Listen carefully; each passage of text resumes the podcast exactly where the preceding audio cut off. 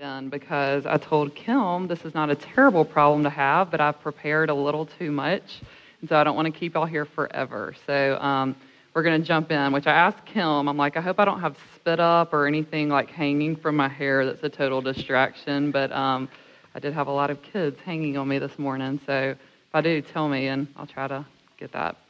Um, okay, before we start, I just want to tell y'all, I was telling Kim this. I love teaching because of what it does to my soul.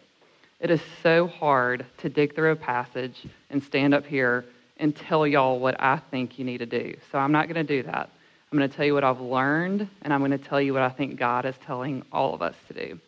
So before we start, let's pray and ask the Holy Spirit to help us. God, it's always a little nerve wracking to be up here. It is scary to handle your word it is scary to feel the weight of this. It is scary even for me as I have seen my sin, how I've seen that there are so many things that I do wrong. There are so many things in my heart. There are so many things, so many sinful things that I'm holding on to, that I'm putting my security and my hope in instead of you and your promises. So, Holy Spirit, you have told us that you're with us. You are the one who can make us see these things. You are the one who can make us want to change and repent. So we ask for that grace.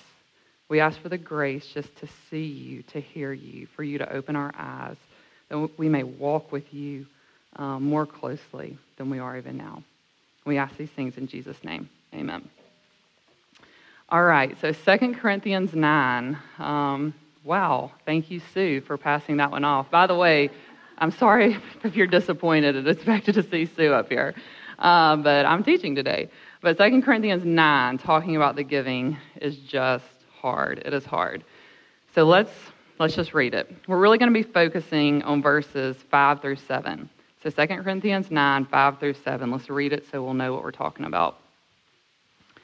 So I thought it necessary to urge the brothers to go on ahead to you and arrange in advance for the gift you have promised, so that it may be ready as a willing gift, not as an exaction.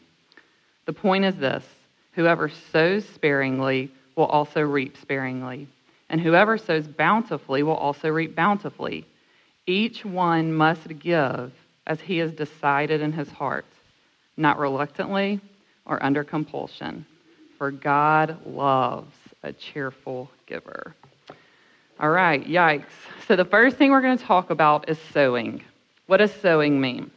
Luckily, my dad and my brother in law are farmers. So, I called them. They're in the Mississippi Delta, so they farm um, a lot. That's what they do. Um, so, I called them and I was like, Mark, walk me through this process of sowing, planting. Give me a little background. And to save us some time, sweet Mark like sent me this like 15 step process, which is apparently is the abbreviated version. Um, and the first half is what you have to do to prepare the land before you even start planting. And the last part is what you have to do to keep these plants healthy and growing to make it to harvest. So just know there is a lot of work. So, sowing, planting, planting for the purpose of growth. Can we do that easily? Can we do it quickly? No. It is a lot of hard work. And it's beautiful that it's springtime. This is when things are blooming and growing. So I feel like this is such a great illustration. What we're going to look at right now is I want us to know that sowing is to be intentional. We have to pray about it, we have to think about it, we have to make a plan. It is a lot of hard work. So I want us to dig into one of these steps before you can even start planting. This process is called subsoiling. So I'll remind some of you what that is. I had no idea what that was. Subsoiling is the process of breaking up the ground that gets compacted from all of the heavy machinery running on top of the soil. So all year long, there's this heavy machinery, whether they're rowing up the fields, cultivating the land, picking the cotton, these heavy machines all year long, back and forth, back and forth over the land. So what does that do? It makes the soil so tight, so thick. You can't plant into that. You have to dig that up so that the roots can grow deep. So they take these shanks, they run it across the field, they go down deep and they start turning. They start trying to break up this heavy, compacted soil so the roots can have more access to nutrients and water, thus, a more healthy plant. I love this application. What's going on in our souls? Think about this heavy machinery. Think about the sin, all of these pet sins that year after year we don't want to deal with. We say, that one's not a big deal. I'm just going to let that one go. Compacted, compacted, compacted. What I think we need to see is before we can even start planting any type of seeds in our own soil, we have to deal with this sin. We cannot just jump in and start going. There is deep rooted sin in all of our lives. And I'm going to tell you something that I hear a lot and that I've said a lot. I hope I'm not going to say it anymore. But um, it goes like this Well, I'm sorry. That's just the way that I am. Y'all, if we are Christians and we believe in the gospel, that's not good enough. Who are we? We are sinners. At our core, that sin is there. We cannot settle for that. We have to fight. We have to dig. And we have to dig up that sin that is so deeply rooted so that a healthy plant can grow. So, back to the sowing it is to plant, it is to work hard. So let's start taking this in application to our lives. Are we working hard? What are we working for? Apparently, this is not easy for us to do. Matthew 9:37 says, "The harvest is plentiful, but the laborers are few." Have y'all ever thought about this? Why are there so few laborers? God tells us this harvest is ready, it's bountiful, it's ready, it's ready, go get it. But we get so distracted. Or maybe even we work hard toward those things that have no eternal value. What are you working for? Is it just things in the flesh? Is it just earthly things that we think will satisfy us? So we need to dig up the sin. We have to work really hard to plant. It is a long process. So, how do we do this? Verse 7 says, Each one must give as he has decided in his heart, not reluctantly or under compulsion, for God loves a cheerful giver. So apparently, this working hard, this sowing, this planting comes full circle with giving. So let's look at our giving. And I decided giving is just awkward to talk about, isn't it? I understand why Dr. Young hates talking about money. Um, so I'm going to do it first and get it over with so we can move on, right? Um, and I started thinking, why is it so awkward? Why is it so awkward for us to talk about money? Is it because it is so important to us? Is it because we hold on to it so tightly that it has us so wrapped in its grips that we can't even really talk about it with each other? If we viewed our money as coming from God, that it's not even ours, maybe it wouldn't be so awkward. And I was like, what am I supposed to say about giving? Should I just say we need to give more? We're not giving enough? Like, I can tell you I'm not giving enough. I need to give more. So I was like, let's look at a few lies that may be holding us. Let's look at a few lies that we believe. We could sit here and be saying, well, that really doesn't apply to me. I don't have enough money to give bountifully, so let's just move on. But I want you to look at yourself. I want you to look at your budget. I want you to look at your bank statement. And all, I want myself to do this, and I have been doing this, and it's scary. But where is all of our money going? It's going somewhere. All of us are blessed. We make money. Where is all of our money going?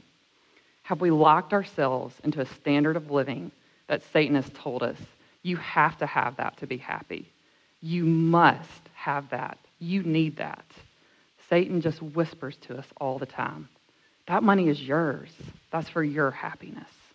He's filling us with lies. Okay, I'm going to read this quote by C.S. Lewis, and I almost was not going to do it, but then I was like, C.S. Lewis said it, right? I'm not saying it, I'm just reading it. So uh, I know that this is a little intense, but I guess you can take that up with C.S. Lewis when you get to heaven. Okay. I do not believe that one can settle how much he ought to give. I'm afraid that the only safe rule is to give more than we can spare. Give more than we can spare. In other words, If our expenses on our comforts and luxuries is up to the standard common with those non believers who have the same income as us, we are giving away too little. If our charities do not pinch and hamper us, I should say they are too small. And I think this is so, this, anyway. There ought to be things we should like to do, but we cannot do because of our giving. And that hurts. What are we giving up because we want to give? And I'm just going to say this too. This is not the time to start looking around the room and judging those people next to you. Our job is to deal with ourselves. It is so much easier to look at the sin in other people's lives. It is a lot harder to look in our soul. So let the Holy Spirit speak to you about your life. And before we move on, I just want to say this is so hard for us to do. And I think the Bible speaks to this a lot because it is so hard for us to do. So I'm going to read to you in 1 Timothy 6, 6 through 10. Now there is great gain in godliness with contentment, for we brought nothing into the world, and we can take nothing out of this world. But if we have food and clothing, with these we will be content. But those who desire to be rich, those who desire to be rich, fall into temptation, into a snare, into many senseless and harmful desires that plunge people into ruin and destruction. For the love of money is a root of all kinds of evils. It is through this craving that some have wandered away from the faith and pierced themselves with many pangs. So, what did we hear? Money is not evil, is it? It's not the money, it's the love of money, it's the desire to be rich. This is about us. This is not about our money. This is about our soul. This is about our longings. Y'all, we're just hurting ourselves when we cling to it. Let us remember that everything belongs to God. Everything we have is a gift from Him. All right, and I want y'all to turn to this, um, if you can. Malachi 3:10, the last book in the Old Testament, right before Matthew. If you can get there, it's only one verse, so if you don't want to turn there, it's fine. You can just write it down to go back to. But I'm going to read a verse in Malachi 3:10. And I think it was maybe just a couple of years ago that somebody pointed this out to me, and I was blown away. I had no idea that the Bible said this. But before I read the, this verse, I want to remind you Malachi is a prophet. It's in the Old Testament. It was during a time where the temple was in shambles. People were not giving what they were supposed to be giving, and it, everything was just a mess. So this is Malachi talking to them, but I think there's a lot we can learn. Malachi 3:10 says, and this is God speaking. Bring the full tithe into the storehouse, that there may be food in my house, and thereby put me to the test, says the Lord of hosts. If I will not open the windows of heaven for you and pour down for you a blessing until there is no more need. But wait, I thought we weren't supposed to test God. I know it says that in the Bible. Do not put the Lord your God to the test. He says that all the time. But there is one area where he says to test him, and that is with our giving. What does he say? He says, You cannot outgive me. And he says, If you try, I will open the window of heaven and pour blessing until there is no more need. All right, I think this is a good time just to stop for a second and have Confession 101 with Erin. If y'all feel like for a second that I'm pointing a finger at you, let me just give you one, one example that probably happened not too long ago. I've only been married for about seven years, and this has happened way more often than I would like to admit. Sweet husband comes to me, Hey, I think we should just take this sum of money and give it. Let's just give it to somebody. Let's just what, what ministries do we support? Does anybody just need it? Have you heard of anything? What is my response? The most recent one was, okay, wait, spring's coming up. Do we have new clothes? Has everybody got new shoes? Have we put money in the vacation budget and the retirement fund? And have we maxed out everything and just made sure that we've done all those things? Now, let me just say this there is nothing wrong with new clothes, there's nothing wrong with a college fund. There's nothing wrong with a vacation budget. We are supposed to be good stewards of our money. But what do you hear in my voice? Fear, selfishness. Whoa, whoa, whoa. Let's take care of us first. Let's just make sure we are taken care of. The bigger question that we are asking ourselves today where are we putting our security and our hope?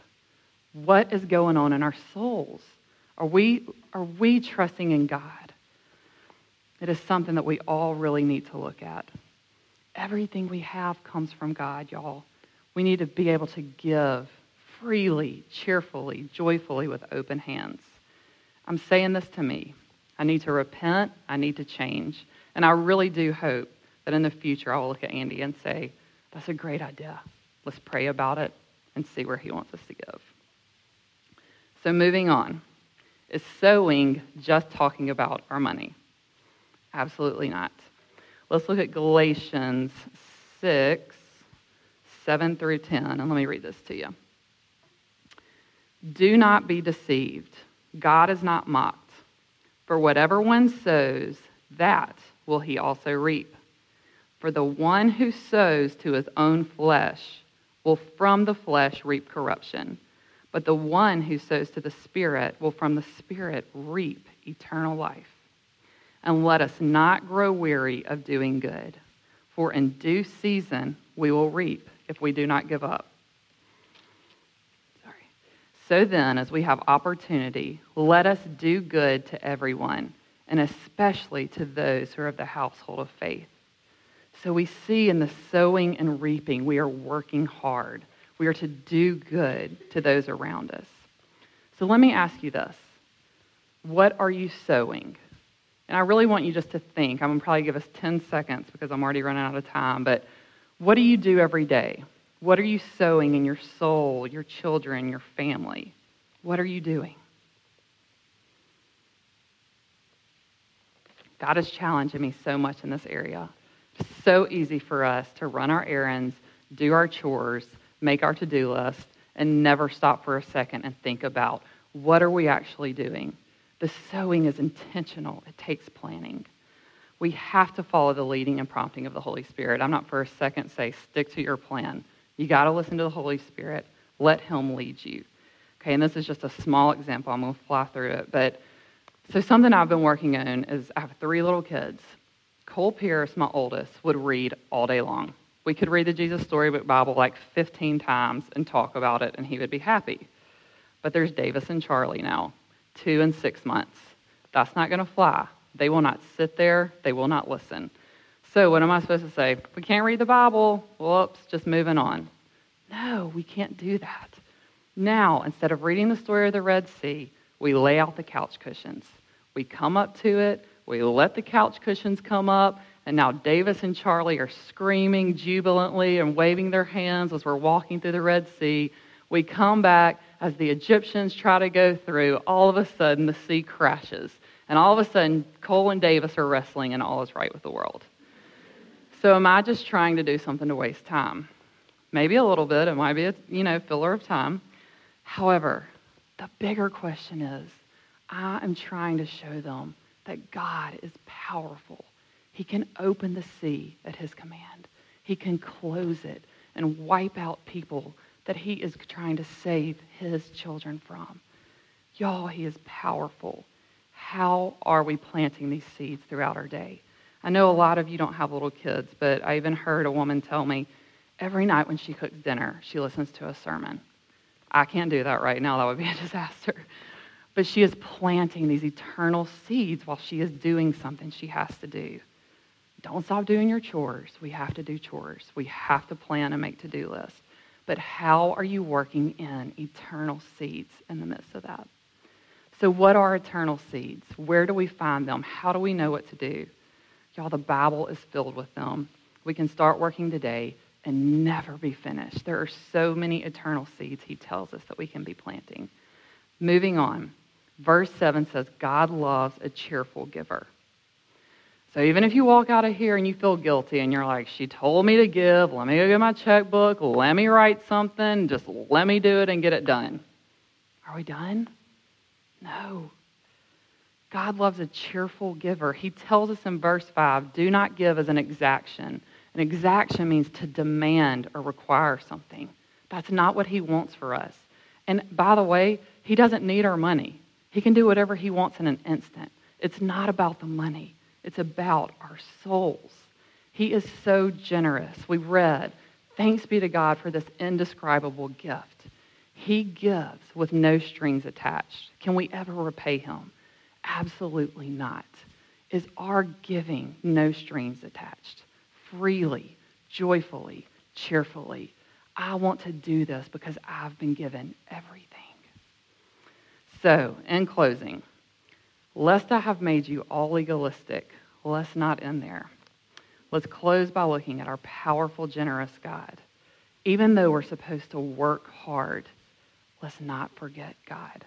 My favorite thing that Mark told me about farming was this the land has to have a view of the sun and access to water. Say that again. For plants to grow, the land has to have a view of the sun and access to water. So if we're over here thinking, I've got to get it together. I've been slacking. I haven't been planting these eternal seeds. I'm going to walk out of here. I'm going to get going. We're going to work hard. We're going to get this done. Or you can be on the opposite extreme. Too much, Erin.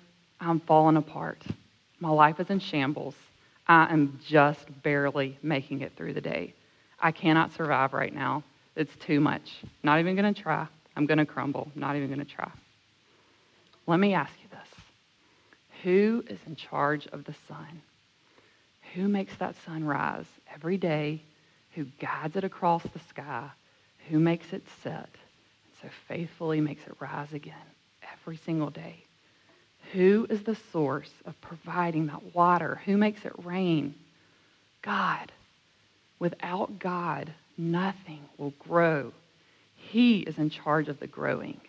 That should be so freeing. That's where this freedom comes from. Our job is to work and to work as hard as we can. But God and only God will give the growth. Let's don't forget about that sweet little woman who put that little coin in the offering plate. It was not much, but it was all she had. She gave everything she had, all of her security, all of her hope, all of everything she had, she put in that offering plate, y'all. Some of us don't have a lot to give right now. And that can be money, physically, mentally. We're just exhausted. We have nothing to give. And guess what? It's okay.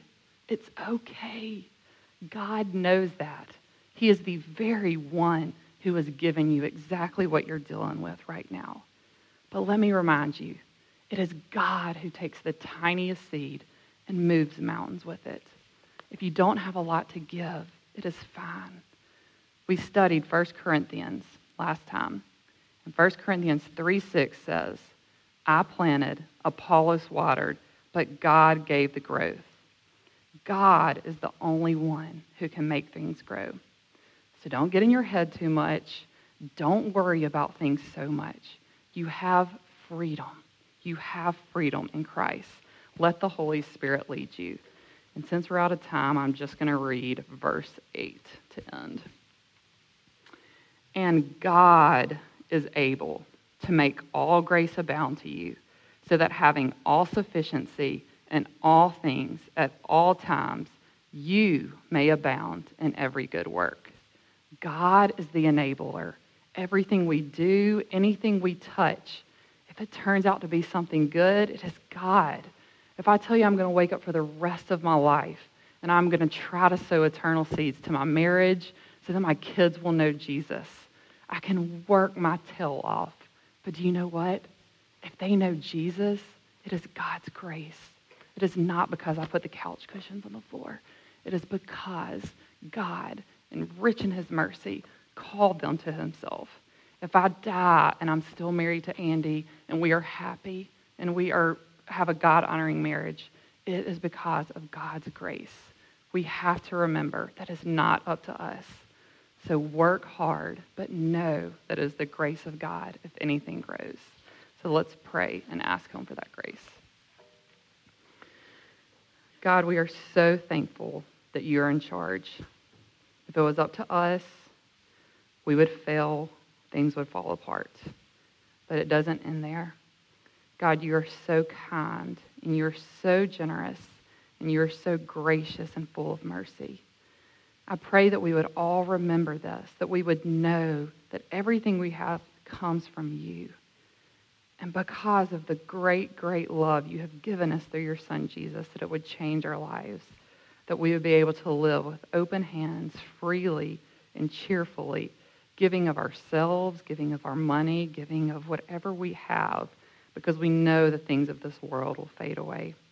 We thank you for your faithfulness, and we thank you for your Bible, where there is so much truth.